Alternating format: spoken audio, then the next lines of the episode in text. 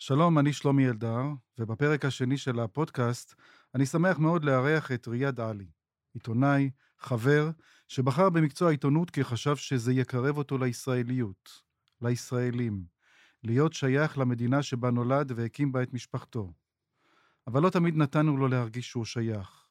בעצם נתנו לו את כל הסיבות להרגיש שהוא לא שווה זכויות. באחד הראיונות שהעניק, לאחר שעבר חוק הלאום, הוא אמר, אתם היהודים העם הנבחר, ואנחנו הפילגש שלכם. אבל הסיבה שביקשתי לקיים איתו את השיחה הזאת עם ריאד עכשיו, משום שהוא נחטף על ידי חמושים בעזה בזמן שליווה צוות טלוויזיה של CNN. חמישה חמושים שלפו אותו מהמכונית בחוב ראשי בעזה, כיסו את עיניו, והוא היה בטוח שעומדים לרצוח אותו משום שהוא ישראלי. כן, ישראלי. מיד מתחילים.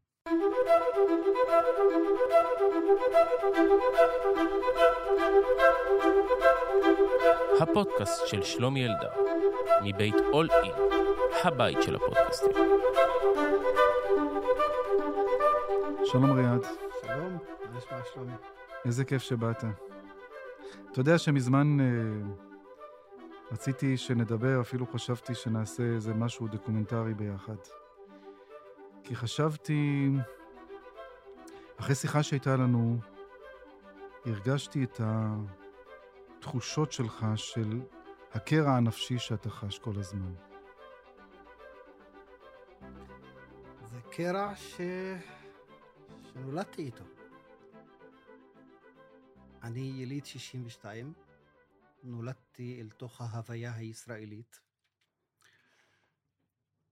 אני זוכר, זה זיכרון ילדות, שאנחנו יושבים בחצר של הבית, ופתאום מטוס עם שובל של עשן נשרח מאחוריו, והוא נופל בשדות שלמרגלות הכפר. מלחמת 73. באותו רגע אבא היה בסיני, חייל, נלחם על קיומה של מדינת ישראל.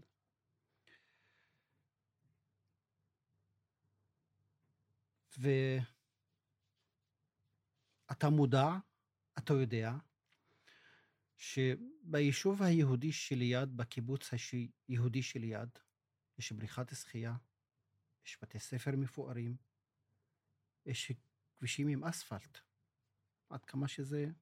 כן. ואתה יורד ל... לכביש שליד הבית, ומלא מהמורות. ביוף זורם ברחוב.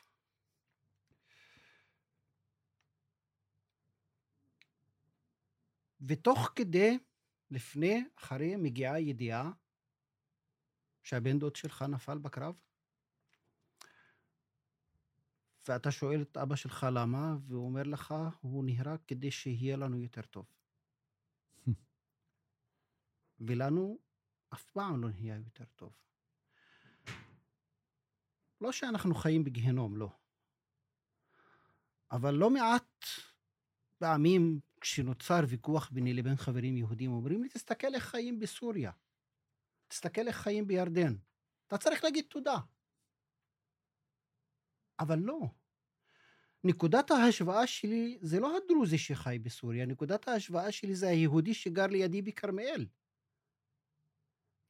לאיש הזה אני משווה את עצמי. כן. האיש הזה שהולך יחד עם הבן שלי לצבא, שניהם נלחמים למען אותו בית, להגנה על אותן גבולות. וכששניהם חוזרים הביתה, זה א', וזה ב'. כן. וזה קורע אותך. זה קורע אותך מבפנים, כי בשורה התחתונה, ואנחנו, אני מאמין שניגע בזה בהמשך, הקשר של הדרוזים עם מדינת ישראל אף פעם לא היה קשר טקטי. זה לא החלטה טקטית של בוא נתחבר ליהודים עד שיתחלף השלטון ואז נעבור לשלטון הבא ונהיה נאמנים לו. לא, הקשר שלנו עם העם היהודי הוא קשר אסטרטגי. מתוך ראייה ששנינו, יש משהו שמחבר אותנו, שנינו עמים נרדפים, שנינו תמיד נלחמנו מלחמת הישרדות במרחב שלא רצה אותנו, והחיבור הזה עם היהודים מבחינתנו היה חיבור של חלשים כדי לייצר כוח. כן. תגיד, ו... בוא ניגע רגע ב-7 באוקטובר 2023. יש שני דברים שאני רוצה לשאול אותך מה עבר לך בראש. החטיפה, כי גם אתה היית חטוף, והעניין של הזהות הישראלית. חיבר אותך לישראליות מה ששמעת? אתה מרגיש עכשיו יותר ישראלי? בשבעה לאוקטובר אני הבנתי שאני רוצה להיות ישראלי יותר מאי פעם.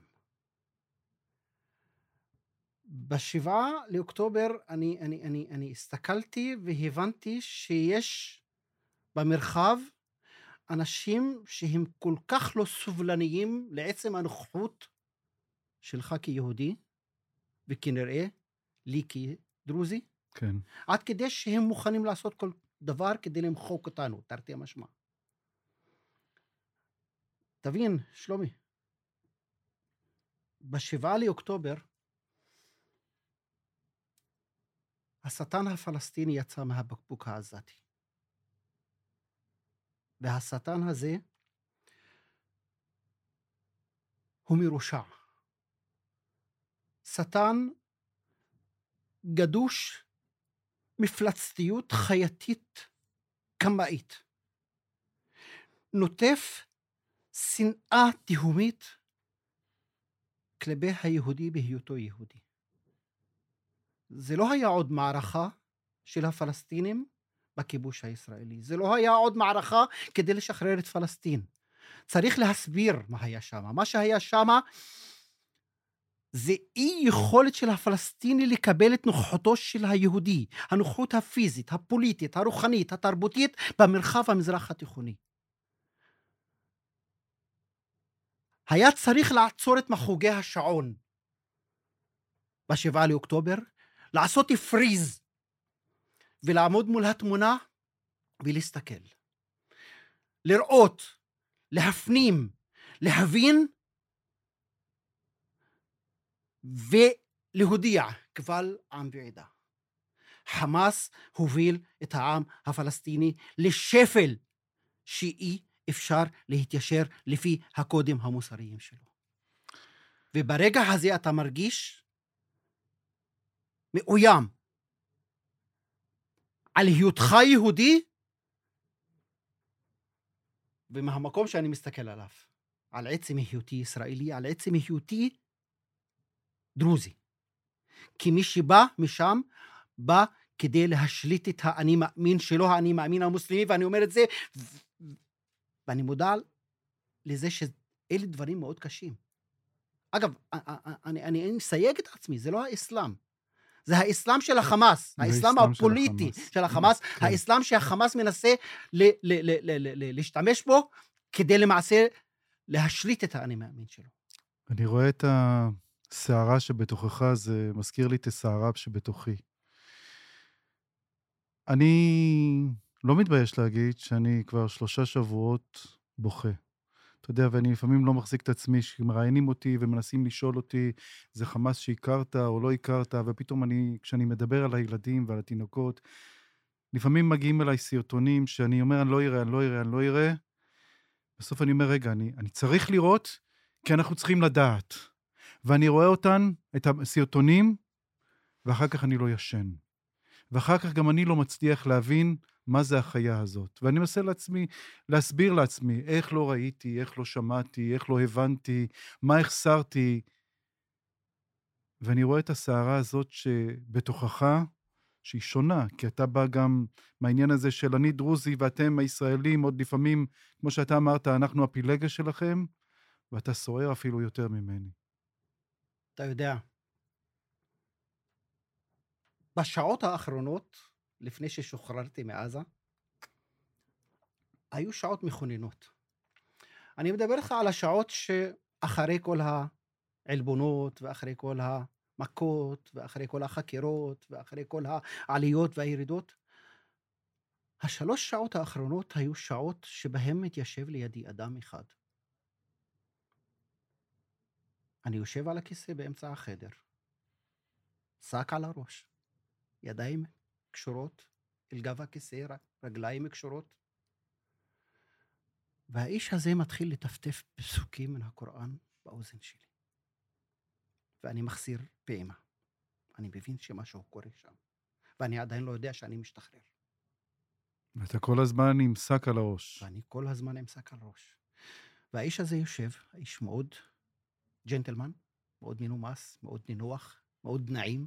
הקול שלו לא מאיים בכלל. הוא מטפטף פסוקים מן הקוראן באוזניים שלי, וזה דקה אחת ושתיים ושלוש ועשר ורבע, והאיש לא מרפה ממני. ואני מתפתל ואני מבין, משהו קורה כאן, ופתאום הוא מתחיל להטיף. הגיע הזמן לחזור אל דרך הישר, אל דת, דת האמת, ואני מנסה לענות בעיגולי פינות, בעזרת השם, אם נשאר לי חיים, אולי כשאני אצא, אולי אני אחזור, אולי אני... והאיש ממשיך ולא מרפה ממני. ואז, בשלב מסוים, שעה, אולי יותר, כי אתה מאבד את תחושת הזמן זמן. שם. פתאום הוא שם את זה על השולחן בצורה הכי ברורה, והוא מציע לי להתאסלם. הוא מבקש ממני להתאסלם. תבין, באותו רגע, אתה מבין שהוא מנסה לנשל אותך מהדבר שיצא, שיצאת מבטן אמך איתו אל העולם. את הזהות שלך, את האני שלך, את הדרוזי שבך.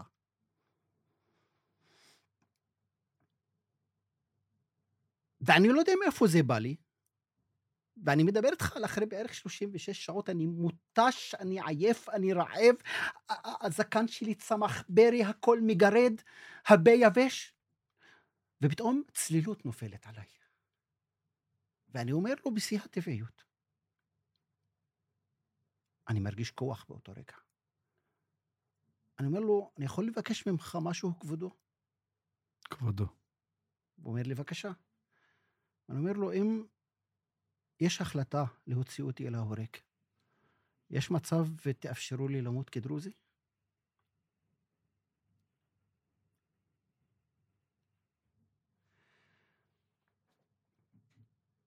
אתה מבין מאיפה סערת הרגשות שלי כשראיתי מה שעבר ברצועת עזה, בעוטף? מה שהיה בעוטף זה היה ניסיון לנשל את היהודים מהאני שלהם. זה לנשל אותם מעצם הזכות להתקיים. מעצם הזכות להיות בני אנוש. ראיתי את התמונות ו... וזה מיד חזר אליי. הרצון לנשל אותי מהאני. ובאותו רגע שהוא ניסה לאסלם אותי, עמדו לפניי שתי אופציות. ואני נשבע לך, אני לא יודע איך יכולתי לראות את זה מול העיניים עם כל העייפות שהייתה עליי. עם כל התשישות. אמרתי, יש שתי אופציות, או שכבר החליטו להרוג אותי, ואם כך אני רוצה למות כדרוזי, או שהם החליטו לשחרר אותי, ואם כן, אני רוצה לחזור הביתה דרוזי. מהנקודה הזאת, אני מתחבר אל מה שקרה בעוטף. מה שהיה בעוטף זה לא היה עוד מערכה נגד הכיבוש. מה שהיה בעוטף זה היה מלחמה נגד עצם הקיום של היהודי בהיותו יהודי. ובמקום הזה אני לא יכול להיות אחר חוץ מאשר ישראלי, שרוצה להילחם על הבית. אני רוצה להחזיר אותך לחטיפה, אבל אני רוצה לפני כן להגיד לך משהו. אה, אני לא יודע, לא, לא הכי נוח לי להגיד, אבל הבאת, פתחת את ליבך ככה שגם אני חייב. אני הייתי תשע שנים בארצות הברית וחזרתי אחרי תשע שנים. והשנה הראשונה פה בארץ שהשתנתה הייתה קשה לי מנשוא. באמת, ישראל השתנתה, אני השתניתי, החיים השתנו. לא ידעתי, הזהות שלי התבלבלה. ולא ידעתי מה אני. לא ידעתי מה אני, כי לא רציתי להיות פה, שכולם שנאו את כולם. ולא היה, אני חושב, יום שלא רציתי לחזור לארה"ב, כי היה לי קשה להתמודד uh, עם המציאות הישראלית החדשה. משהו קשה קרה בישראל, משהו קשה מאוד במהלך תשע שנים. כולם שנאו את כולם. וכששמעתי ב-7 באוקטובר את הדיווחים הראשונים, ודי בצהריים התמונה קצת התבהרה לי, לא דרכי, לא דרך מקורות שלי. אשתי הלכה ודיברה עם מישהו שהיא מכירה, קצין בכיר בפיקוד דרום במילואים, שחזר ואמר, שאמר לה בטלפון, יש 900 הרוגים. בטלוויזיה רצו כותרות של, לא יודע, 40 הרוגים, 100 הרוגים, שגם אז זה נשמע אני זוכר את המספר בלתי- 22, לפחות 22. כן, לפחות, זה- שזה בלתי נתפס. ואני זוכר את ההלם. הדבר הראשון שעשיתי, יש לי דגל, יש לי דגל ישראל, שלקחתי אותו פעם בגוש קטיף, אחרי הפינוי. המונים באו להרוס את uh, בית הכנסת, אבל לא להרוס אותו כדי לבזוז אותו בגלל שהוא יהודי. ראיתי את הפלסטינים הרעבים האלה שבאו לקחת כל דבר מהבית כנסת, כולל חוטי חשמל, כדי למכור אותם, שיהיה להם מה לאכול. ואיזה ילד לקח את הדגל ועמד לשרוף אותו, ובאתי באתי לקחת את הדגל, ולא היה לי מה לתת לו, לא היה לי כסף בכיס, ואני זוכר שביקשתי מהצלם הפלסטיני שלי, יש לך איזה משהו, יש לך איזה מטבע, ואני זוכר שהוא הוציא או חמישה או עשרה שקלים, ונתן לי את הדגל הזה, והדגל הזה מלווה אותי בכל מקום.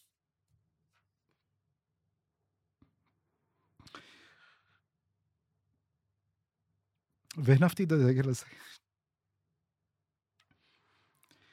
הנפתי אותו כי פתאום הרגשתי יותר ישראלי. אז אני חושב ששנינו מדברים על זהות, שמשהו באירוע הטראומטי הזה לקח אותנו, כל אחד, כל, כל ישראלי לקח אותו למקום שלו. ואני בטוח שלך גם היה העניין הזה של החטיפה, ואני רוצה לחזור איתך רגע לחטיפה. אתה נוסע בעזה, אחרי שמהערוץ הראשון פיטרו אותך.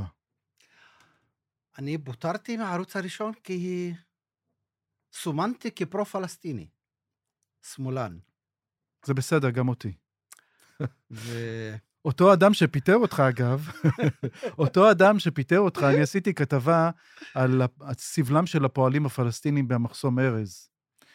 ואז הוא יום אחד התראיין באחד מהעיתונים, ואמר שלשלומי אלדר נגמרו כל הפלסטינים בעזה, אנחנו שוקלים להביא לו פלסטינים ממצרים שיראיין אותם, והוא אסר עליי לדבר על פלסטינים, אבל הוא לא פיטר אותי. אז- אותך הוא פיטר. אותי פיטר, אז שוב, אני מערוץ אחד פוטרתי כי הואשמתי, כי סומנתי, קוטלגתי כפרו-פלסטיני, והפלסטינים חטפו אותי כי קטלגו אותי כקצין שב"כ ישראלי.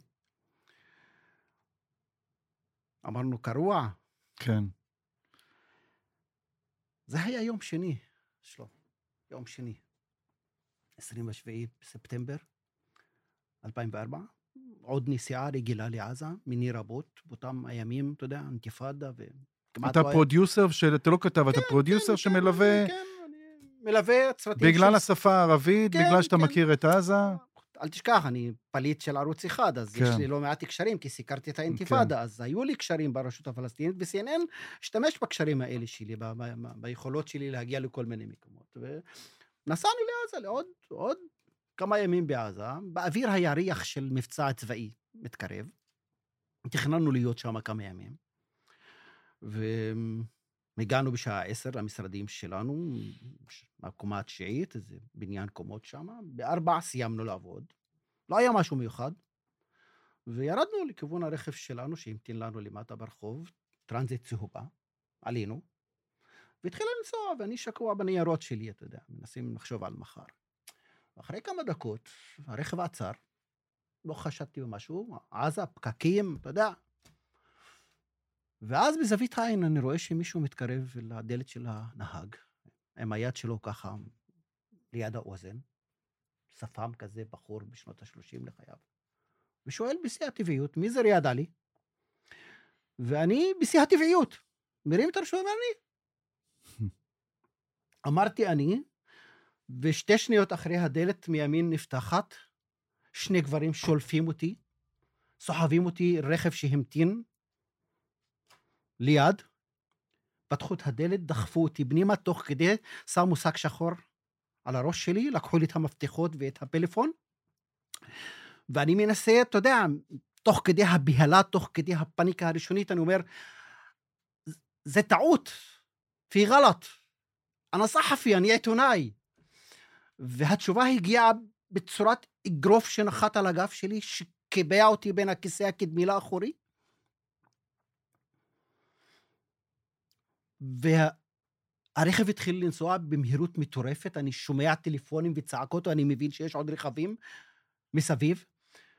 ואחרי איזה עשרים דקות, אולי יותר, הרכב עצר. והבחור עדיין עם היד שלו מעל הגב שלי, קיבע אותי בצורה עוברית, ככה בין הכיסא הקדמי לאחורי. ואני עדיין, זה עדיין נמצא באף שלי. אתה מכיר את ריח העובש של, של השטיח של הרכב? האף שלי היה ממש דחוס למטה, ואני מריח את זה עד היום. עד היום העובש הזה. ושהינו שם איזה רבע שעה, אולי יותר, ופתאום פותחים את הדלת, סוחבים אותי, מכניסים אותי לתוך מעלית, עולים איזה. שלוש קומות, ארבע, הכניסו אותי לתוך חדר, הושיבו אותי על, על כיסא, קשרו את הרגליים, קשרו לי את הידיים אל גב הכיסא, השק על הראש, ובתנוחה הזאת נשארתי עד שעה לפני השחרור. 36 שעות. בתנוחה הזאת. אתה יודע מה? אתה יודע מה מצחיק? מה אירוני? ברגע הזה התחיל לגרד לי בצוואר. גירוד מטורף. אתה, יצאתי מהבית בבוקר, הזקן שלי צמח, בזיעה, וזה ספטמבר, וה, והחדר סגור, ואני רוצה לגרד. בא לי לגרד את הצוואר. ומשאלת, כל חיי הצטמקו למשאלה אחת קטנה, רק שישחררו את היד שלי לחצי שנייה, רק לגרד. ואז אתה מתחיל להבין, אתה מתחיל לשנן שאתה חטוף. ואתה מתחיל במשא ומתן עם עצמך. לא. יהיו דברים יותר חשובים בדרך שצריך לבקש טובה מאשר לגרד בצוואר. ואתה, ואתה, ואתה מתחיל לנשום ככה עמוק, עמוק, עמוק, עמוק, כדי לדכא את הגירות. עד היום אני, אני מנסה, כל הזמן יש לי איזה כזה משחק עם הבוהן. כל הזמן משהו כזה רוצה. מה עובר לך בראש כל הזמן? שרוצחים אותך עוד מעט? אתה מנסה להדחיק. אתה מנסה להדחיק, אתה... אתה מבין שמשהו קרה בחיים שלך. אתה מנסה לה... אתה, אתה עדיין מנסה לשכנע את עצמך שמשהו לא נכון קרה פה. כן. בסך הכל אתה עיתונאי. תשמע, אני, אני, אני, אני הייתי כמה שנים טובות כן, אבל אחרי כמה שעות אתה מבין ש... הם, הפלסטינים ידעו מי אני, אף פעם לא הסתרתי כן. את הזהות שלי, הם ידעו שאני דרוזי. אף פעם לא ניסיתי להסתיר את הסלנג הדרוזי שלי. ולדרוזים יש מבטא שאם אתה מדבר אותו מיד מזהים אותך. והם הכירו אותי. אבל שם לא היית דרוזי, היית ישראלי. כן. שם הייתי ישראלי. זה אירוני. מאוד. מאוד. שם כפו עליך. אמרו לך, אתה דרוזי. אתה, אתה רוצה או לא רוצה, אתה... אתה דרוזי.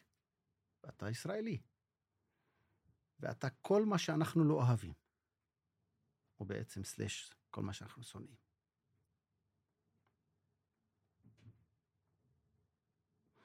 וזה היה חקירות אינטנסיביות מסביב לשעון. מה חקרו? מה רצו לדעת? האשמה הראשונה שהונחה על השולחן, שאני קצין בשב"כ הישראלי. ושכל העבודה העיתונאית שלי היא כיסוי למשימה העיקרית שלשמה אני מסתובב בשטחים הפלסטיניים. לך תוכיח שלא.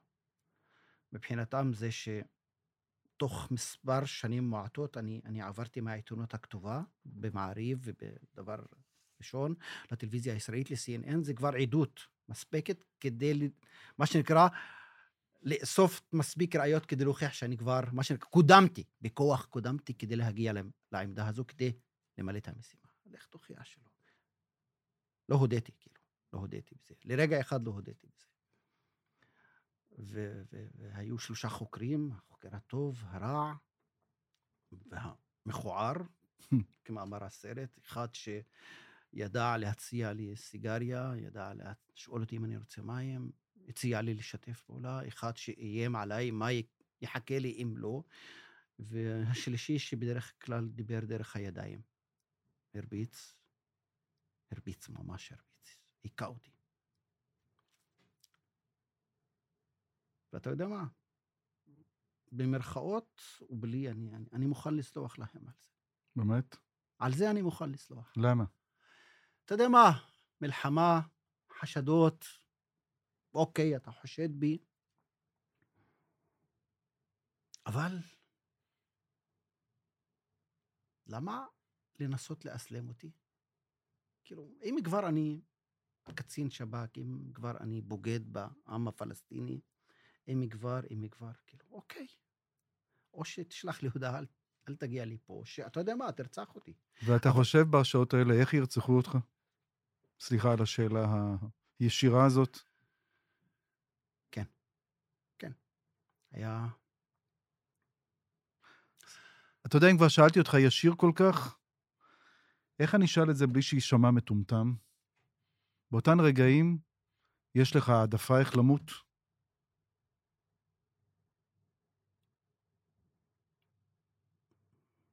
לא יודע אם חשבתי על זה. אבל היה רגע, היה רגע שפתאום מישהו בא ושחרר לי את הידיים. ואתה יודע איזה הנחה? אפשר לגנוב איזה גירות קטן ככה בצוואר.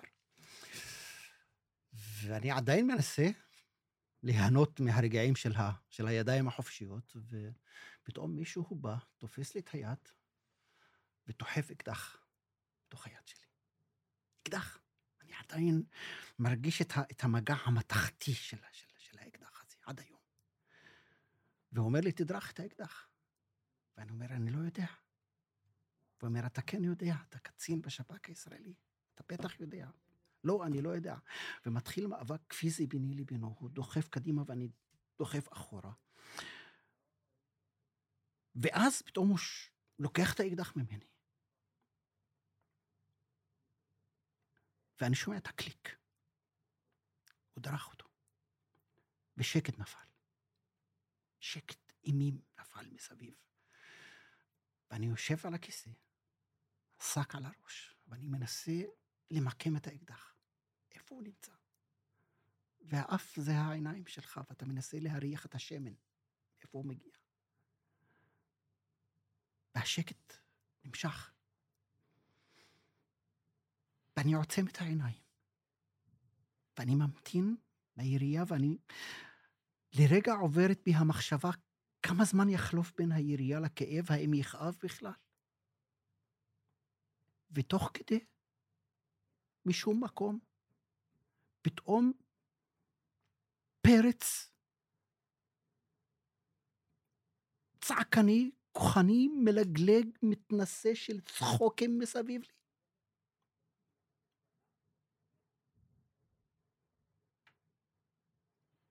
זה היה רגע שבכיתי. זה היה רגע, זה היה רגע שבכיתי. היו שני רגעים שבכיתי, וזה היה אחד מהם. אה?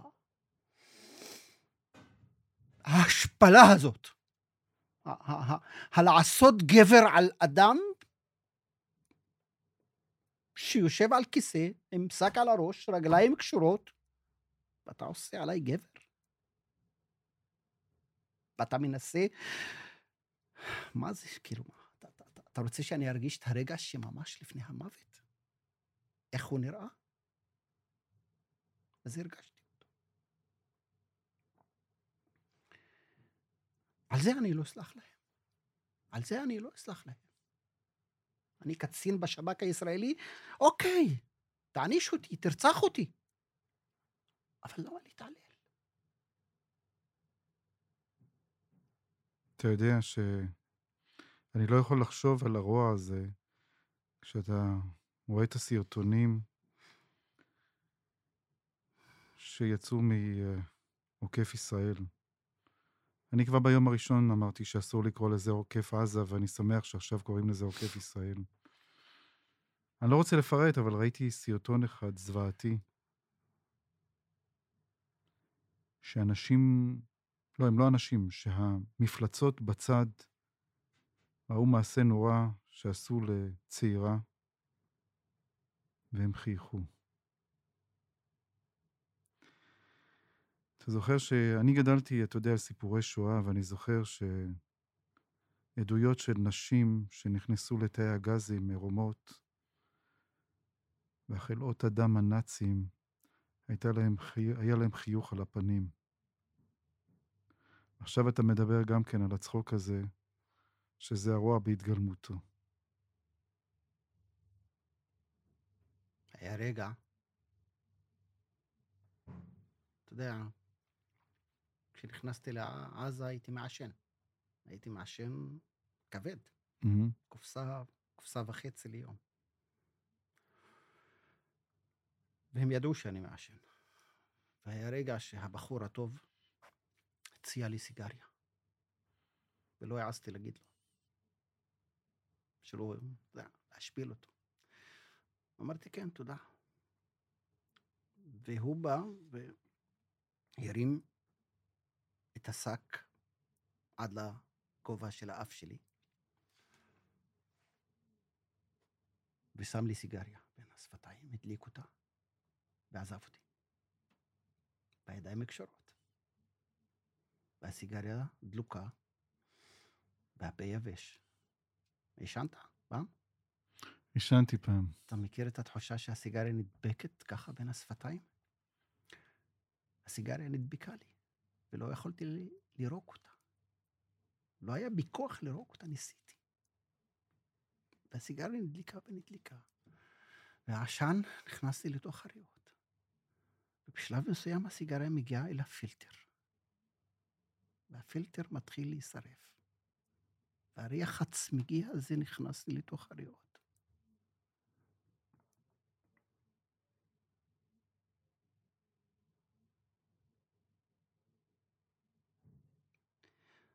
זה גם רגע שבכיתי בו. אתה מבין? כאילו, אף פעם לא בכיתי כשהרביצו לי. אף פעם.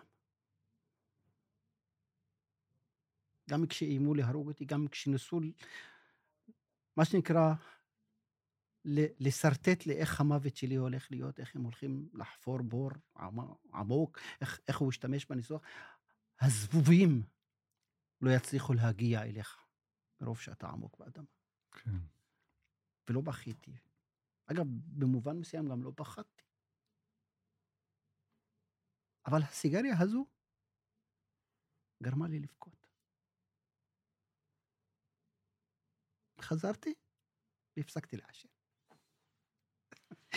אז אתה יודע, אני, אני, אתה יודע מה, אני, אני לוקח אותך, אני, אתה יודע, אני רוצה לעשות אתנחתא, אני שומע אותך והלב שלי נקרע. אז אני רוצה לספר לך, לא קשור איך אני הפסקתי לעשן. לא קשור לחטיפה, לא קשור למשהו... שבוע או שבועיים לפני הנסיגה של צה"ל ב-94, מתן וילנאי, אלוף פיקוד הדרום. וישראל סגל, ששנינו אוהבים, שהיה עורך היומן המיתולוגי, אומר לי, לך תעשה ראיון עם מתן וילנאי. וקבענו לעשות את הראיון יום שישי ב-11 בבוקר על איזה גבעה משקיפה למחנה הפליטים ג'באליה. אני מדבר על שנת 1994. יום שישי בצהריים, מתן וילנאי מגיע עם המסוק שלו, ואני מחכה לו מן רחבה כזאת, נוחת, מתחילים ללכת, והוא, אתה יודע, גבר-גבר, כמו שאומרים, נעליים אדומות, איש גבוה, ומתחילים לעלות על הגבעה, ואני עם הסיגריה בפה, פעם, אתה יודע, כולנו, זה, כאילו, זה, זה, אני מדבר איתך על הרבה שנים שאת כולם, אתה יודע, היה לנו על האצבעות את הסיגריה הזאת. עולים רבע גבעה, רבע גבעה, ואני מתנשף, אלוהים אדירים, לא מסוגל ללכת, והם נקראו עליי. ואני מתנשף, לא מסוגל ללכת, ואני מתבייש, ואני יושב על איזה רגע, על איזה אבן, ומתן וילנאי- מוציא את הממייה שלו ומשקה אותי, וכולם נקראים מסביבי, אתה יודע, הוא גדול ממני באיזה 10, 15, 20 שנה, אני לא יודע מה. איזה בושות. בסוף עלינו למעלה, נשמתי חזרה אליי, עשינו את הרעיון פרידה של מתן וילנאי מרצועת עזה. נגמר הרעיון, הם יורדים למטה בדרך למסוק, ואני עם הצוות שלי נשאר למעלה, מבויש. לוקח את קופסת הסיגריות, עד היום אני זוכר, קנט ארוך, מעיף אותה מראש הגבעה, ומאז יותר מכמה, שלושים ומשהו שנה, אני לא מעשן. אני מספר לך את הסיפור הזה כדי לקחת אותנו רגע של אתנחתא בשבילך, כי אני יודע כמה כואב לך ואני רואה את הדמעות שלך, ואני רוצה לדבר איתך על רגע השחרור. מתי אתה יודע שמשחררים אותך? מתי אתה מרגיש שמשחררים אותך? אחרי שהבחור שניסה לאסלם אותי עזב אותי, היה רגע שבו, זה 20 דקות, פתאום מישהו נכנס אליי וכזה מדבר בלחש. אמר לי, אל תענה, רק תהנהן בראש. אני עובד עם הצבא, והצבא מתכנן לבוא ולחלץ אותך. והם בדרך לכאן והם רק רוצים את האישור שלך, תענה בהנהון אם אתה רוצה, כי יש מצב ואתה תיפגע כשייכנסו. ואני לא יודע מאיפה זה בא לי. אני עונה בשיא הטבעיות. אני, אני לא מוכן שצבא הכיבוש ישחרר אותי.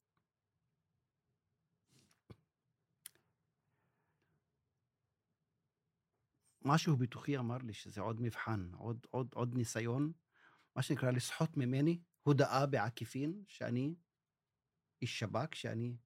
כן. הוא עזב אותי. וממש חמש דקות אחרי. חמש דקות. פתאום משחררים לי את הידיים והרגליים, מורידים את השק מעל הראש. אומרים לי, כנס לשירותים, תשטוף. את הפנים. חזרתי, ופתאום מחזירים לי את הסיגריות שלי. הסיגריות המקוריות, לא הסיגריה הפלסטינית שנתנו לי. ואת המפתחות של הרכב. הפלאפון עדיין מוחזק בידיים שלהם, ואז מישהו אומר לי, תתכונן עוד שעה, אתה הולך הביתה. מאמין, לא מאמין, אתה יודע, אתה עדיין, אתה מנסה לא להאמין. ואחרי שעה, שני בחורים פשוט תפסו אותי כל אחד מצד, הובילו אותי חזרה באותה מעלית בכיוון הנגדי למטה. אנחנו יצאנו לתוך סמטה, אני זוכר שאני, שאני הולך עם ראש שפוף, כזה מסתכל, אני מנסה לא להסתכל בעיניים שלהם כדי שלא יפרשו את זה כניסיון, מה שנקרא, לזכור את תווי הפנים. ואנחנו הולכים באיזה סמטה, איזה 50-100 מטר, פונים ימינה, כביש ראשי, ורכב לבן מחכה שם. פותחים את הדלת האחורית ומכניסים אותי, וההוא שליווה אותי, אחד מהשניים, עושה ב, ביד שלו ככה לנהג, והנהג מחזיר לו באותו סימן. סוגרים את הדלת, ואז אני שואל, עם מי אני? הוא אומר לי, אני מפקד המשטרה הפלסטינית, סאיב אל-עג'ס. אומר לו, אם אתה דובר אמת, תן לי את הטלפון, אני רוצה לדבר עם אבא. הוא אומר, לפני אבא אתה הראיס, ערפאת. מחכה לטלפון. הוא רוצה לדבר איתך קודם. ושניות אחרי, העביר לי את הטלפון, ערפאת על הקו, על הצד השני, שמח, כדרכו. הבטחתי לאבא שלך שאתה תחזור בחיים, ואני עמדתי בהבטחה שלי, כמה שעות אתה תהיה במשפחה. רגע, רגע, רגע. אז אתה בעצם נחטפת בגלל שאתה ישראלי, ושוחררת על ידי ערפאת. שוחררתי על ידי ערפאת, אבל אני חושב שאני יכול להסביר את זה. תבין, באותה סיטואציה, כמה דברים עבדו לטובתי. אני לא, לא הבנתי אותם באותו רגע, בדיעבד אני מבין אותם. אני, קודם כל הייתי מפיק של CNN, וכנראה לאיש לא היה אינטרס לשחק עם CNN. אה, קונדליסה רייס נכנסה לתמונה כשנחטפתי, כי בכל. זאת אני, אתה יודע, אני בהקשר אמריקאי כבר. כן. אני ישראלי, ולא מעט ישראלים נכנסו לתמונה. שמעון פרס, זכרו לברכה, אה, דני, אה, אה, אה, נו, גלעד שר, היה שר הבריאות בזמנו, השם ברח מהראש. אפרים סנה, לא? לא, לא, לא? לא, לא. נווה. כן. הדרוזים, ערפאת באותה תקופה מאוד ניסה לשפר את היחסים עם הדרוזים, כי היה הרבה מתח והיו הרבה שמועות שהחיילים הדרוזים כביכול יותר קשים, כן. יותר אה, אכזריים עם הפלסטינים. כל זה כנראה חבר ביחד. כן, וכולם פעלו לה- לה- להחזיר אותך. אני רק אה, רוצה להגיד לך שכשאתה היית בשבי, או חטוף בעצם, לא בשבי, כל מיני אנשים כבר הספידו אותך. אגב, לא ידעתי שאתה היית כתב בערבסקה, כי גיל סדן, שהיה עורך אה, ומגיש את ערבסקה, איש יקר. איש יקר, תמיד אה, היה מבקש ממני להחליף אותו, להגיש את הערבסקה, כדי שהוא יוכל לצאת לחופש, ותמיד הייתי מסרב, אבל בסוף הוא היה משכנע אותי, אז גם כשהייתי בערבסקה, לא זכרתי את הכתבות שלך, אבל הייתה לי הזכות אחר כך שנכיר שנינו ביומן. אז גיל סדן מערוץ אחד, היה עורך של ריאד עלי במשך כדור- הוא אומר, בחור נהדר. לדעתי, כשאתה, כשאתה חטוף ואף אחד לא יודע מה קורה איתך. לדעתי, העיתונאי הערבי הטוב ביותר שעובד בישראל. בחור מאוד דעתן, לא מנסה ללכת בתלם של אף אחד. ואיתי אה, לנסברג, שהיה מנהל מחלקת תעודה בערוץ אחד, ריאד הוא עיתונאי אמיץ מאוד מבחינת הכניסה שלו לשטחים, עשה כתבות מאוד מרגשות כפגש את ניצי הפת"ח ברמאללה, וכולי וכולי. הוא היה מתוסכל מאוד מעזיבתו את רשות השידור. אני מקווה שהוא יחזור בשלום. הוא היה מתוסכל, זה אני כבר מוסיף, כי הוא פוטר בגלל שיוסף בראל חשב שאתה אוהב פלסטינים. כן. בשיחת טלפון שהתקיימה סמוך לחמש וחצי, פרצה שמחה גדולה בכפר מרר בצפון, מקום הולדתו של ריאד. וכן, הוא אומר, הבטחתי לך אישית שאני אדאג לשחרר אותך, וכולי וכולי. אבל היה עוד דבר שראיתי, שהייתה קלטת. אני לא זכרתי את הקלטת הזאת. שבקלטת שצולמה פנה ריאד עלי לבני העדה הדרוזית לא לשרת בצה"ל. בקלטת אמר, הדרוזים הם חלק מהעם הפלסטיני ולא ראוי שהצעירים הדרוזים יילחמו את מלחמת הכיבוש נגד בני עמם. אני שואל אותך את השאלה הזאת, דווקא היום, כשחמאס מתחילים לשחרר קלטות או צילומי וידאו של החטופים.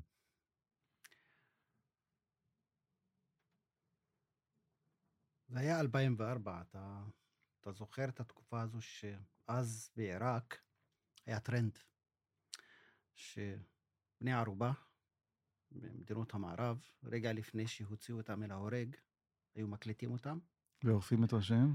ואז בני הערובה האלה בונים אל המדינה שלהם, אל הממשלות שלהם, מבקשים מהם שיעשו את הכל כדי לשחרר אותם, ו... זה גם מה שעשו ומעבירים היום? ביקורת על, על המדיניות של המדינות שלהם. זה מה שעשו היום, הסרטון ו- ששוחרר. וזה היה רגע שהוציאו אותי מהחדר. הוציאו, שחררו את ה- את ה- את הקשירות והורידו את השק מהראש והכניסו אותי לחדר ליד והושיבו אותי על הכיסא ואני מרים את הראש ואני רואה מצלמה. ובחור אחד דוחף פתק ליד שלי. זה הטקסט שהקראתי למעשה.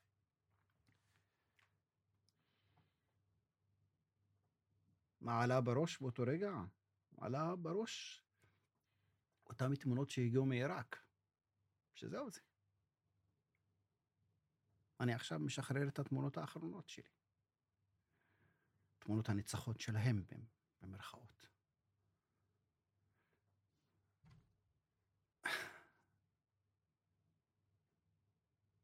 למה עשיתי זאת? אתה לא צריך להסביר, ממש לא צריך לא יודע, להסביר. לא גם יודע, אני כן. הייתי עושה את זה. לא, כי אני לא, שואל- לא. כשאני- ממ- ממש אתה לא צריך אני להסביר את שואל זה. את עצמי... למה עשית? כי העיניים שלך קשורות, כי עוד שנייה עומדים לרצוח אותך, ואומרים לך תעשה, ואתה חייב לעשות. אל תתנצל אפילו. אני לא מנסה להתנצל, אני, אני, אני מנסה להבין למה עשיתי זאת, כי כמה כי שעות... לא הייתה לך ברירה. לא, כי כמה שעות אחרי כשניסו לאסלם אותי, היה לי את האומץ, היה בי את הצלילות, כי זה היה משהו יותר חשוב. כי משהו בין לבין היה, וכנראה הוא זה שהחדיר בי את האומץ. כן. באותו יום, בהגדרה הייתי אתאיסט. אדם שלא האמין בקיומו של אלוהים. אדם שבז לכל מיני אמונות בעדה שלו, בין היתר גלגול נשמות. ובשלב מסוים, בתוך הלילה, אני מבחין שאני לבד. שקט. אף אחד לא שאל אותי, אף אחד לא התקרב. והשקט הזה נמשך.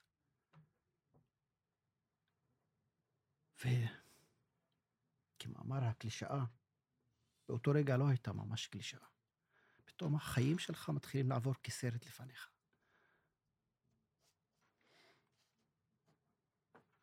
ואני לא יודע אם זה היה חלום בהקץ, או כן. שזה חלום של ממש, אבל אני פתאום רואה את הגופה שלי מונחת לפניי.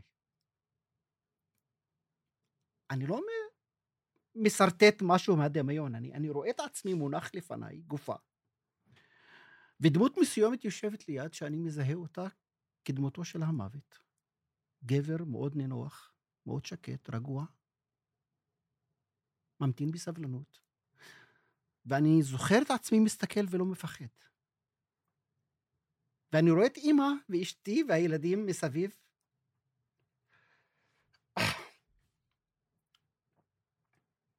בוכים.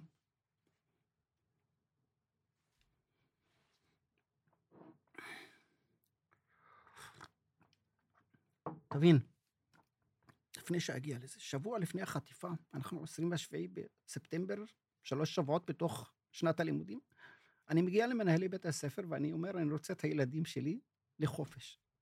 אני הולך איתם, נוסע איתם לאילת, והמנהלים כועסים, ריאד, היה לך חודשיים שלמים, עכשיו אילת? אני אומר, אני לוקח אותם לאילת. ולקחתי אותם שבוע שלם לאילת. טיול חלומי.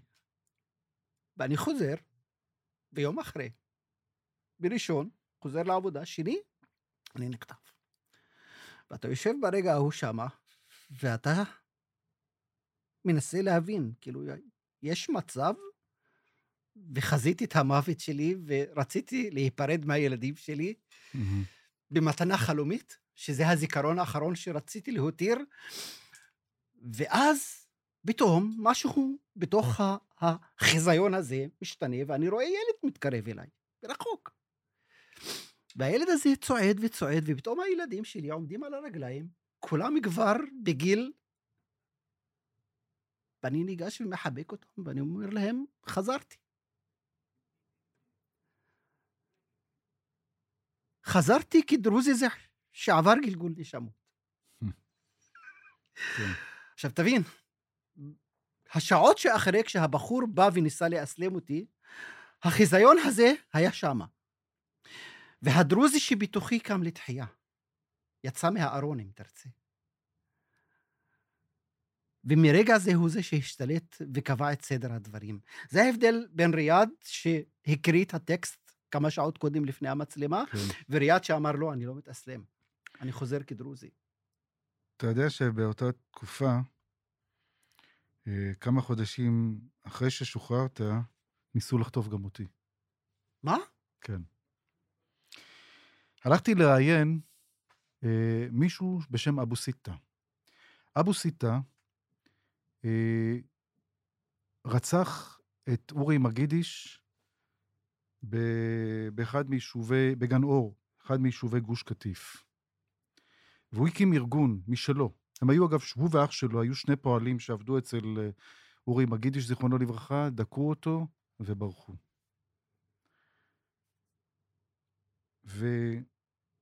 ואני לא זוכר באיזה סיטואציה הלכנו בח'אן יונס לראיין אותו, כי הוא הקים איזה ארגון וצה"ל חיפש אותו, ואני לא זוכר גם מה היה ההקשר, כי אני, אני זוכר בעבודה העיתונאית שלי, ממש לא רציתי לראיין אה, כאלה, אבל אני, אני לא זוכר כאילו את הסיטואציה. ובאנו לשם, התיישבנו, ואותו אבו סיטה ישב מולי, ואנחנו מתחילים את הרעיון, ופתאום אני מרגיש איזה סוג של תכונה שלא ברורה לי, משהו לא שקט.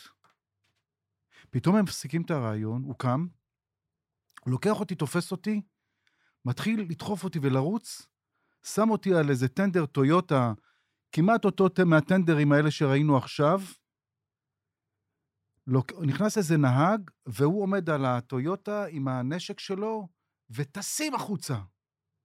ואני לא מבין מה קורה, אני לא מבין מה קורה. אין לי מושג מה קורה. והיה הצלם שלי, מג'די אל-ערבית, בוולבו שלו מאחורינו, הוא רודף אחריי כי הוא בטוח ש, שמשהו קרה, שחוטפים אותי והוא רוצה להציל אותי. הייתה בינינו חברות עצומה. הוא היה מוכן לסכן את חייו כדי להוציא אותי מהיד הזה של אבו סיטה.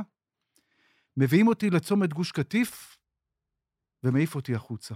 ואני לא מבין מה קורה. ואז מג'די מגיע,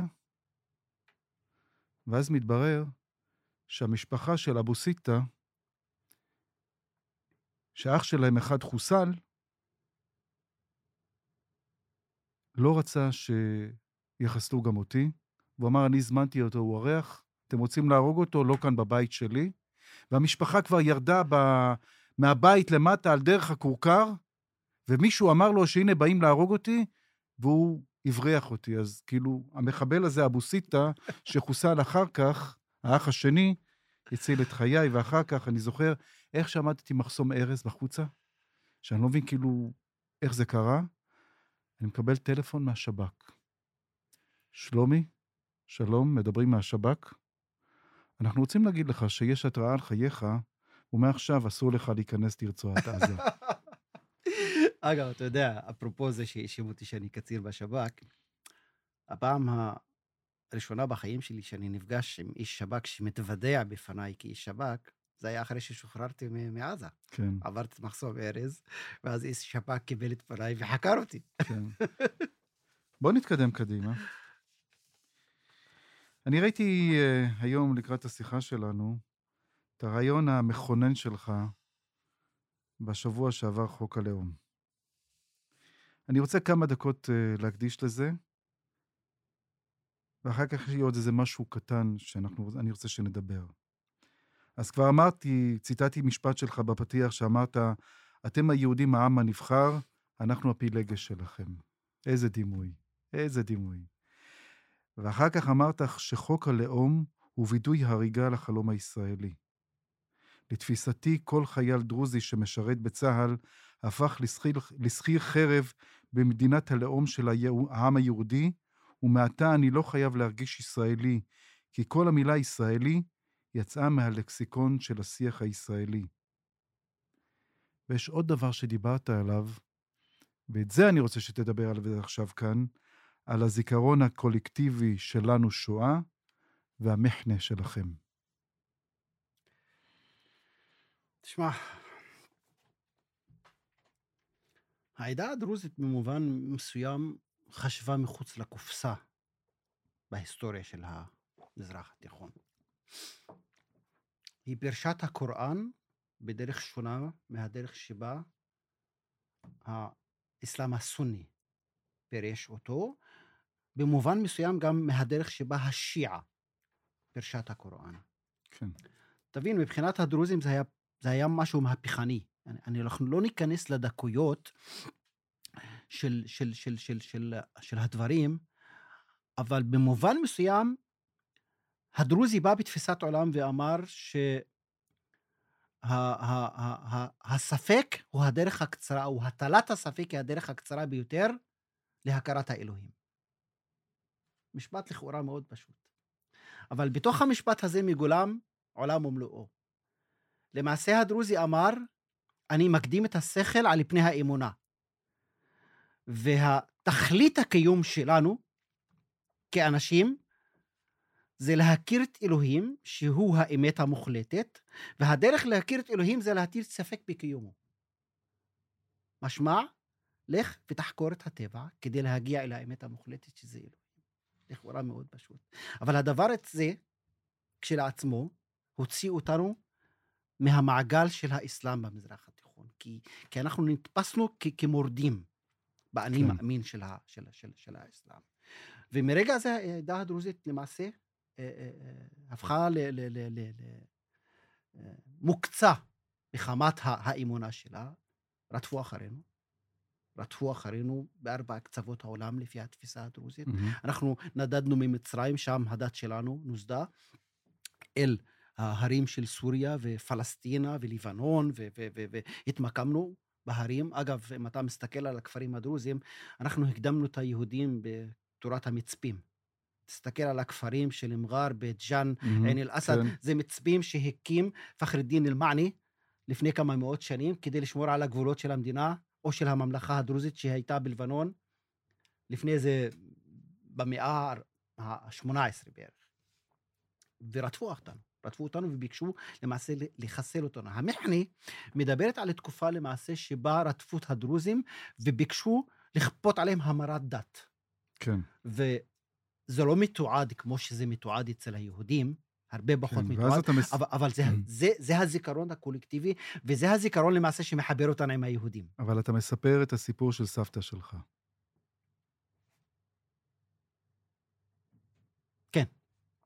זה היה לפני קום המדינה. והצבא ההצלה הערבי היה ממוקם, היה לו מפקדה בכפר שלנו. והסיפור שהיה מפקד אחד שם שהתעלל בתושבי הכפר, ואיך שאומרים, היה לו עין צרה באשר לנשים. הוא, הוא, ניסה להפריע לנשים, שאל איך אומרים? להטריד אותם. כן. ומדי פעם היה מבקר במפקדה, וכשהשמועה הייתה נפוצה שהוא מבקר, בדרך כלל הדרוזים ביקשו להסתיר את, ה, את, ה, את, ה, את, ה, את הילדות, הנערות, מפני האיש הזה, שחלילה לא יראה אותם ויחפוץ באחת מהן. הוא היה איש קשה. אני לא ידעתי על הסיפור הזה. אבא שלי סיפר לי, ואני, זוכר את עצמי נשנק מבכי כשהוא סיפר לי את זה, שבאחד המקרים, הם לקחו את הסבתא שלי והסתירו אותה אצל משפחה נוצרית בכפר. הייתה נערה בשנות ה-14-15. והאישה הנוצרייה, כשהיא הבינה שהחיילים מתחילים לחפש, היא פשוט לקחה שרשרת עם צלב ושמה אותה על הצוואר שלה. כשהחיילים נכנסו לחפש, הם ראו אותה וראו את הצלב על. בהנחת היסוד שהיא נוצריה. והם עזבו אותה. עכשיו, זה לא הסיפור של הסבתא שלי, זה סיפור, סיפור של כמה שלך. וכמה. לא, זה סיפור שלך, שאמרת, זה מזכיר לכם משהו? תשמע, אני... אני יכול להבין למה העם היהודי רצה את חוק הלאום. מה שקרה בעוטף הוא אחד ההסברים למה העם היהודי רצה. העם היהודי כן ביקש שהוא סוג של שכפ"ץ חוקתי שיגן עליו מפני אלה שלא מכירים בזכותו לה- להתקיים בבית לאומי משלו כאן. אני, אני יכול להבין את זה. אני מאוד מתחבר. שוב, הנרטיב שלנו מאוד מתחבר לנרטיב היהודי. אנחנו יודעים, אנחנו מודעים לזה שאתם הולכים עם, עם מסע היסטורי כבד על הכתפיים. אנחנו מחוברים למסע הזה. אתה יודע, את- אתם היהודים, במשך אלפיים שנים, בערב ראש השנה, תמיד בירכתם אחד את השני בברכת השנה הבאה בירושלים. כן.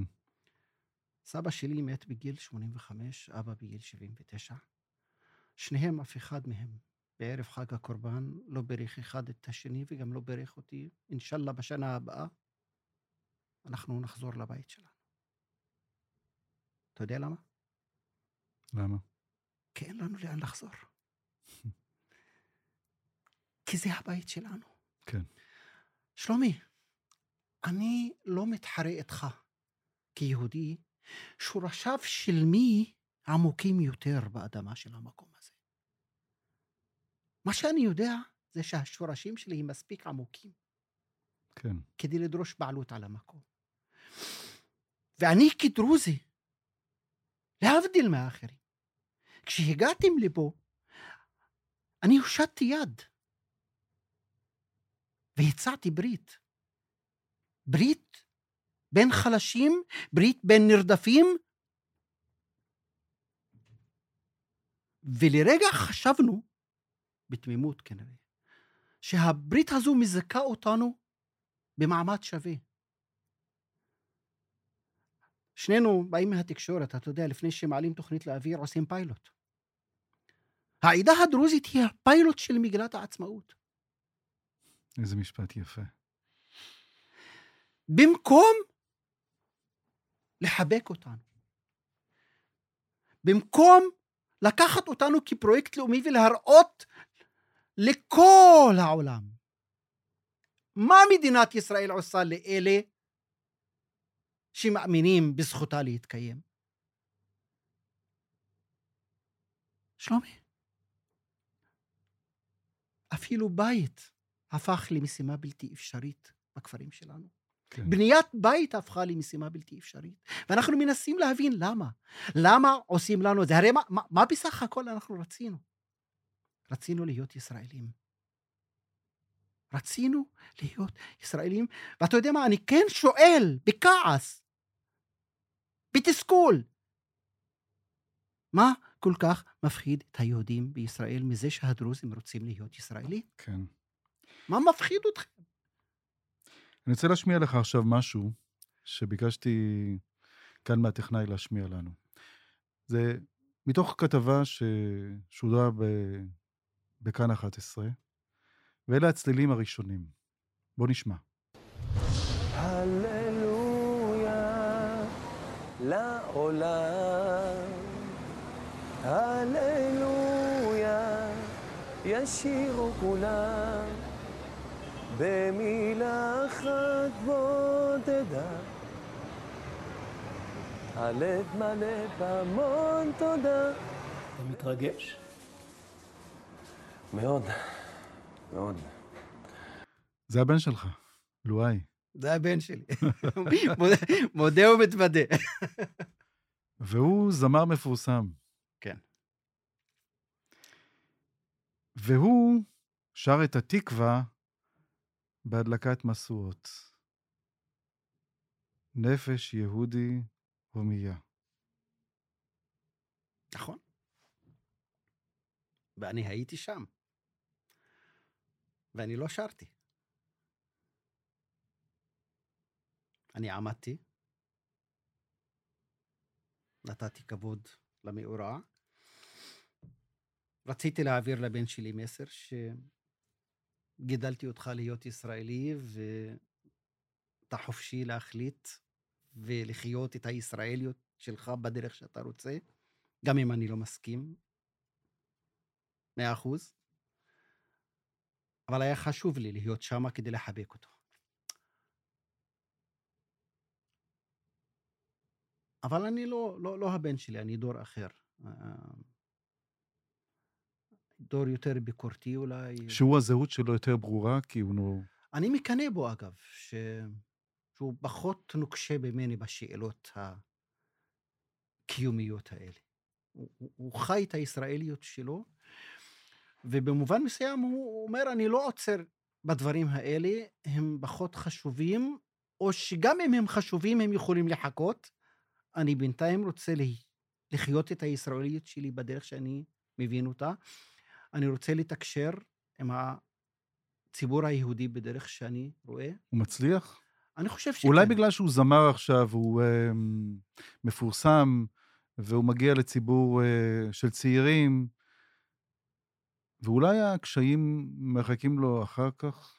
סליחה שאני... אה, נגיד לך שזה לא עובר בראש? בוודאי שזה עובר בראש. תשמע, מדינת ישראל סוחבת הרבה הרבה זיכרונות והרבה חוויות. ולפעמים, לפעמים אנחנו נכנסים לתקופות שבה אנשים קצת נכנסים לעיוורון צבעים, לא מצליחים לראות או לנפות או להפ... להפריד בין מי איתך ומי לא. וכן, יש סיטואציה שבה אנשים טובים ישלמו את המחיר. כן. אני, אני מודע לזה. אני מודע לזה. אה, אני, אתה יודע מה, הוא. הוא יותר אופטימי ממני. כן. הוא יותר אופטימי ממני, והוא עושה את זה יפה. אגב, אגב, יש לו כישרון, מעבר לכישרון של השירה, להתחבר לאנשים, ולואי מסוגל לשיר בערבית מול קהל של עשרות אלפי יהודים, והקהל רוקד, ערבית, והוא חוזר לצפון, והוא שר בעברית בפני קהל ערבי, והם רוקדים. וזה היה בעבר, עד השבעה באוקטובר. ועכשיו, יש לי הרגשה שכמה שישראלים לא אהבו לשמוע ערבית, עכשיו זה יהיה יותר. יכול להיות. יכול להיות. יכול להיות? יכול להיות, בהחלט. יכול להיות, בתחושה שלי זה, זה עד יעבור זעם. יעבור זעם? כי בסופו של דבר, תשמע, הציבור היהודי בישראל הוא קיבוץ גלויות, כן? אומרים עליו. יש בו לא מעט אה, אנשים בו שהם מחוברים ל, ל, ל, לצלילים האלה. בלי שנגדיר אותם ערבים או מזרחיים או לא יודע מה הם. הם חלק, חלק מהזהות שלהם, חלק מהרקע שלהם בא משם, והם עדיין מחוברים לשם. והשאלה איך אתה, איך אתה משווק את הדבר הזה. כן. איך אתה משווק את הדבר הזה. ואני חושב, אני כן מודע לזה ש... מבלבלים בין, בין הערבית לדוברים שלה, כאילו הערבית היא לא אויבת היהודים, יש דוברי ערבית שהם שונאי יהודים, וזה שני דברים שונים לחלוטין. כן. כי אני, ריאד עלי, ואומרים, לא פעם שאני הביאליק של ה... כן, של המערכת, כן, ככה, ככה נכון. אמרו עליי בערוץ ראשון. למרות העברית המאוד מאוד טובה שלי, כשאני חוזר מהביתה אחרי שאני מסיים לערוך כתבה, אני לא שומע את זהבה בן ברכב. אני לא שומע את, uh, לא יודע, אני שומע את פיירוס. אני שומע את אום כולתום. בבית אני מדבר ערבית עם הילדים שלי. ערבית היא שפת האם שלי, והשפה שאני מדבר בה היא לא עוינת ולא נלחמת במדינת כן. ישראל. ריאד, אני uh, יכול לדבר איתך עוד שעות. ואני מסתכל על השעון ואנחנו מדברים הרבה זמן. ואני רוצה לשאול אותך, לסיום, אמרת לי שאתה רוצה לספר לנו משהו על, על רצח רבין, ואני לא... כן. ברשימת השיחה שלנו לא חשבתי על זה, אבל אתה, אני, אני חושב שיש לך מה לספר לנו, ואני רוצה שתספר. אגב, אני, אני הפכתי לעיתונאי, במרכאות, בזכות הרצח של רבין. כאילו, המאמר הראשון, הטור הדעה הראשון שפרסמתי היה שבועיים לפני שרבין נרצח. פרסמתי שני טורים, ואז כבר התחלתי לחשוב ביני לביני שזהו, נגמר ה... נגמרה הקריירה שלי בעיתונות, כי באמת לא היה לי מה לכתוב. כי אתה למדת משהו אחר. כי למדתי ראיית חשבון, ייעוץ מס. למה עזבת את זה? בחייאת רבאק, למה עזבת את זה? תבין, ישבתי, ישבתי, ישבתי מול המסך, אני זוכר יום שבת, היה סרט קאובוי, ואני רואה את הכתוביות מלמטה, עוד מעט מבזק חדשות. ואז, אתה יודע, החדשות התפרצו ורבין נורא. אשתי כבר הלכה לישון עם הילדים, ואני לבד בסלון, עמוק בתוך הלילה, ואז יצאה ההודעה שרבין נרצח. ובימים ההם, ריאד שמאלן. ריאד תיעב את רבין, שביקש לשבור את העצמות של הפלסטינים. כן. ואני עוקב אחרי החדשות, ואיפשהו בתוך הלילה, אני מבחין בעצמי שאני בוכה. בוכה! לא... ואתה יודע, אני מנגב את העיניים, ואני מדחיק את זה הצידה, ולמחרת אני מתעורר, ואני נזכר בזה, ואני מתחיל לשאול את עצמי, למה בכית, ריאד? על מי בכית? על מה בכית? על מי שתיעבת? ושנאת ומעולם לא חשבת שאתה רוצה להצביע בעדו? ולקח לי כמה ימים. כדי לנסח את המשפט שבזכותו אני החלטתי להפוך לעיתונאי. והמשפט הזה, אמרתי לעצמי שיכול להיות ריאד והישראלי שבתוכך רוצה לצאת מהארון, ואתה לא מאפשר לו? וברגע ההוא, אני כן קיבלתי החלטה שאני מאפשר לישראלי שבתוכי לצאת מהארון. וברגע ההוא, קיבלתי החלטה שאני הופך את המקצוע של העיתונות כדרך שלי למיינסטרים הישראלי, למדורת השבט. זאת הייתה החלטה מאוד מודעת, שאני צועד לשם כדי להיות ישראלי, כדי להיות נוכח בהוויה הישראלית, כדי להגיד לילדים שלי שאם תרצו, איך אומרים היהודים? אין זו אגדה. כן. אתה יודע שאמרת שבכית ברצח רבין, ולהבדיל, ראיתי הרבה חברים שלי, מה שקוראים ערביי ישראל, שכשנודעו ממדי הטבח, בכו גם הם. וזה כל כך הרגיז אותי לראות את איתמר בן גביר מזהיר מפני שומר חומות. למה אתה שותק? כי אתה חושב שיש גם אווירה אחרת? כי עכשיו נכנס גם העניין של עזה והפצצות בעזה? אני רואה משהו עובר לך ככה בראש, שאני... אה, תשמע, תשמע, שלומי. מה שקרה בעוטף עזה היה נקודת שפל ערכית מוסרית, שאי אפשר להתיישר לפיה. בתחושה שלי, מחוגי השעון, אמרתי, כן, היו צריכים להיעצר באותו רגע, לעשות פריז ולהגיד, האירוע הזה שונה. צריך לבדל אותו, להוציא אותו מרצף האירועים ההיסטוריים ולשפוט אותו לפי קריטריונים אחרים. עכשיו, אני רואה שקט ברחוב הערבי. והשקט הזה במובן מסוים מפחיד אותי. כי אני כן מצפה, אתה יודע מה, אני אגיד את זה אחרת. במובן מסוים, אני, אני, אני חושב שמה שקרה בעוטף עזה זה שעת כושר. לערבים בישראל ולעם הפלסטיני בכלל. לקום ולהגיד לא. זה לא אנחנו. אנחנו במלחמה עם היהודים, אנחנו במלחמה עם מדינת ישראל, אבל אנחנו במלחמה כדי לבנות מדינה לצד מדינת ישראל. ומה שעשה חמאס זה לא מלחמת השחרור הפלסטינית, זה מלחמת החורבן הפלסטינית. עכשיו, ברשותך, שלומי, חמאס, חמאס כשעשה את הטבח, לא שאל את עצמו איזה עם יהודי הוא רוצה לפגוש ביום שאחרי. וזה מתקשר למשהו אחר. ואני שואל אותך כי אני מכיר אותך בהיבטים אחרים. האם מדינת ישראל, שלומי, יכולה להרשות לעצמה לא לשאול את עצמה איזה עם פלסטיני היא רוצה לפגוש ביום שאחרי עזה? כן. היא לא יכולה להרשות. כי אתה יודע למה? כי גם אתה חושב ככה. ביום שאחרי עזה, הפלסטינים ימשיכו להיות הבעיה של מדינת ישראל. לא כן. של העולם הערבי, לא נכון. לא של ארצות הברית. הפלסטינים ימשיכו להיות הבעיה של מדינת ישראל, וישראל היא זו שצריכה לפתור את זה. דיברתי היום עם uh, מישהו שהיה חבר שלי בעזה הרבה שנים, והוא סיפר לי שהם מתחבאים ב... ברפיח. והוא סיפר לי שאין מה לאכול ואין מה לשתות ואין שירותים, ויש אנשים שנשארו בצפון הרצועה שאין להם אפילו חמישה שקלים להגיע לדרום הרצועה, ואומר לי, מה, תהרגו אותם? כמה תהרגו? מיליון? ואמרתי לו, תראה, אבל גם לנו הרגו, הרגו הרבה. הוא אמר לי את זה כמו שאמרת עכשיו. הכל ייגמר, עזה תהיה ארוסה, ומה יהיה? מה יקרה?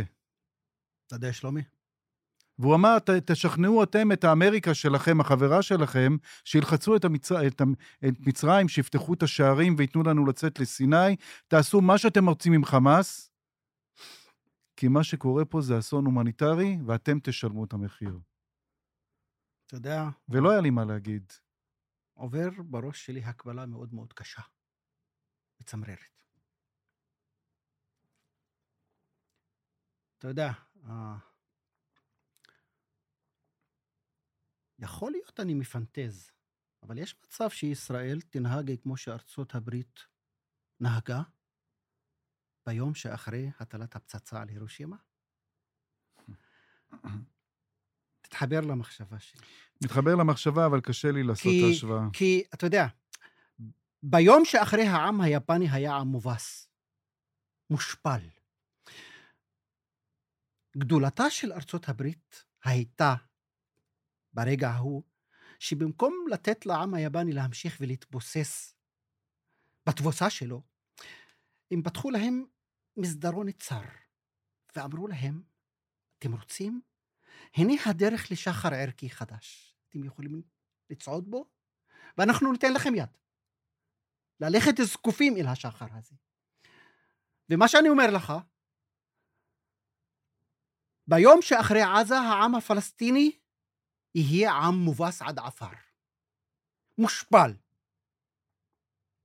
והשאלה, האם ישראל מסוגלת ברגע ההוא להושיט יד לעם הפלסטיני ולהגיד לו, אתם רוצים עכשיו? הנה המסדרון. אתם רוצים לצעוד לשחר ערכי, מוסרי חדש מולנו? יש אה, רק דבר אחד. שאלה שמונחת לפתחו של העם הפלסטיני, אגב. לא לפתחה רק- של ישראל. יש רק איזה פרמטר אחד שאני חושב שאתה לא לוקח בחשבון, זה האסלאם הפונדמנטליסטי שנמצא היום בעזה. אתה יודע, הוא לא ייתן ללכת, להם ללכת במסדרון הזה אם ישראל תפתח אותו. אגב, אני לא חושב על, ישראל, על, על הפלסטינים כשאני דיברתי. אני לרגע לא חשבתי על... Mm. אני חשבתי על ישראל. אני- חשבתי על, על איך ישראל כן, יכולה זה- זה- להרשות זה- לעצמה להמשיך הלאה. אתה יודע מה? להצדיק החלטות קשות שהיא תצטרך לקחת בהמשך,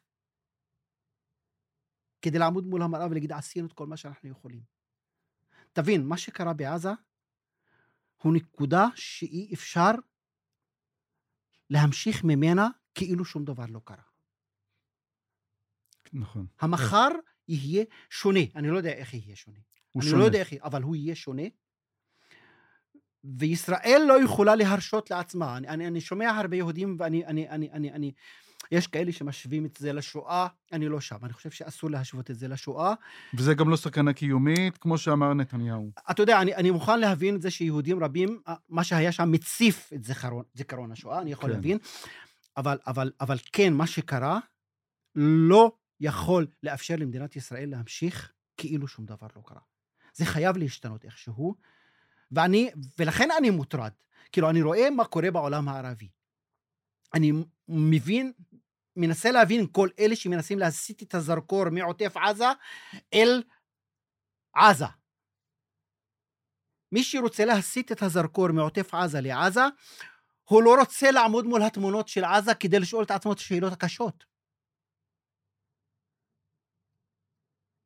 חייבים לשאול את השאלות הקשות, והעם הפלסטיני חייב לעמוד מול המראה ולשאול את עצמו, מה אנחנו רוצים? רוצים מדינה לצד מדינה, או שאנחנו רוצים מדינה במקום מדינה? אתה יודע מה? אתם רוצים מדינה במקום מדינה? אני לא יודע אם זו המילה לגיטימי, היא הנכונה, כן? אבל זו החלטה שלכם. תהיו כנים עם עצמכם ותלכו בדרך של מדינה במקום מדינה. אם אתם רוצים מדינה לצד מדינה, הכלים לעשות זאת שונים לחלוטין ממה שנעשה בעוטף עזה. כן. ריאד, אנחנו מסיימים כאן את השיחה שלנו. כמו שאמרתי לך, הייתי מדבר איתך עוד שעות. אתה נוסע הביתה, ותפסתי אותך כאן כשאתה מצלם כתבה לכאן על ראש עיריית קריית שמונה. אתה יודע, הסתובבתי איתו היום בתל אביב, ראש עיר, 24 אלף תושבים, שהעיר שלו התפזרה על פני 180 בתי מלון. ראש עיר, בסוף הרעיון היום אמרתי לו, תשמע, אביחי, יש פן חיובי בדבר. אומר לי, מה? אמרתי לו, אתה הפכת לראש עיר עם שטח השיפוט הכי גדול במדינת ישראל. ממטולה עד אילת. והוא צחק. וזה צחוק. זה עיר. תשמע, כל השבוע שעבר שידרתי מקריית שמונה, ואתה נכנס לעיר הזאת. בסדר, היא לא, לא עיר ללא הפסקה, כן? כן. פריפריה, אבל, אבל עיר שהיה בחיים. עיר שהיה בה קהילה תוססת.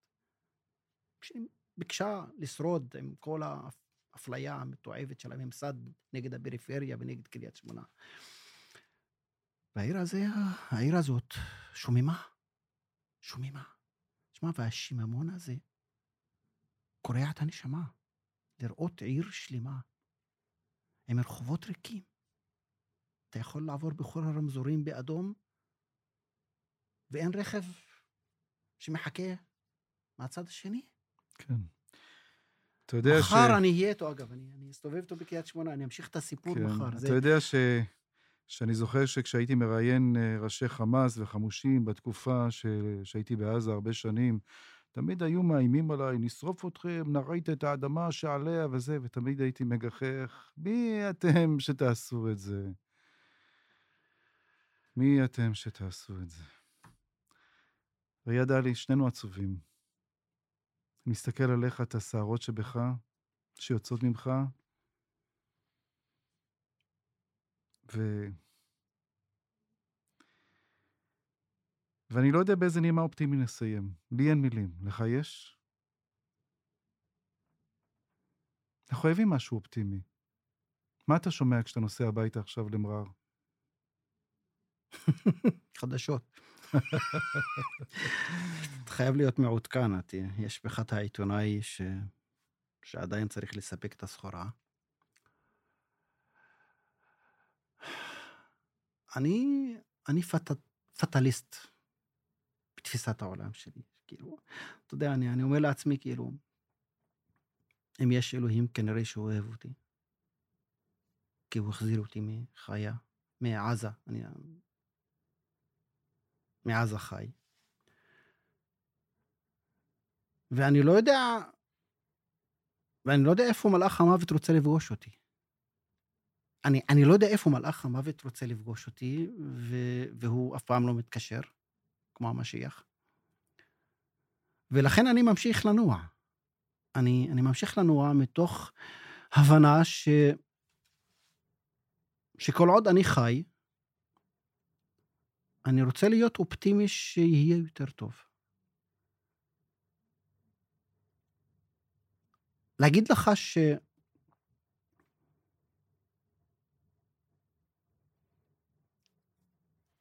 אני רוצה לשמוע את העם הפלסטיני מדבר בנימה אחרת, כי...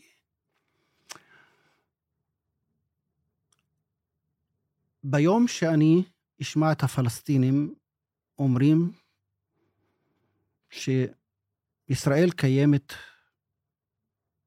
מכוח הזכות ולא בזכות הכוח, ביום ההוא אני אבין שהעולם השתנה לי טוב. אני רוצה לשמוע את הפלסטינים אומרים את זה, ולרגע אחד אני לא מוריד את האחריות מהעם היהודי, גם הוא, גם הוא, להגיע לתובנה שלפלסטינים גם כן מגיע להיות כאן מכוח הזכות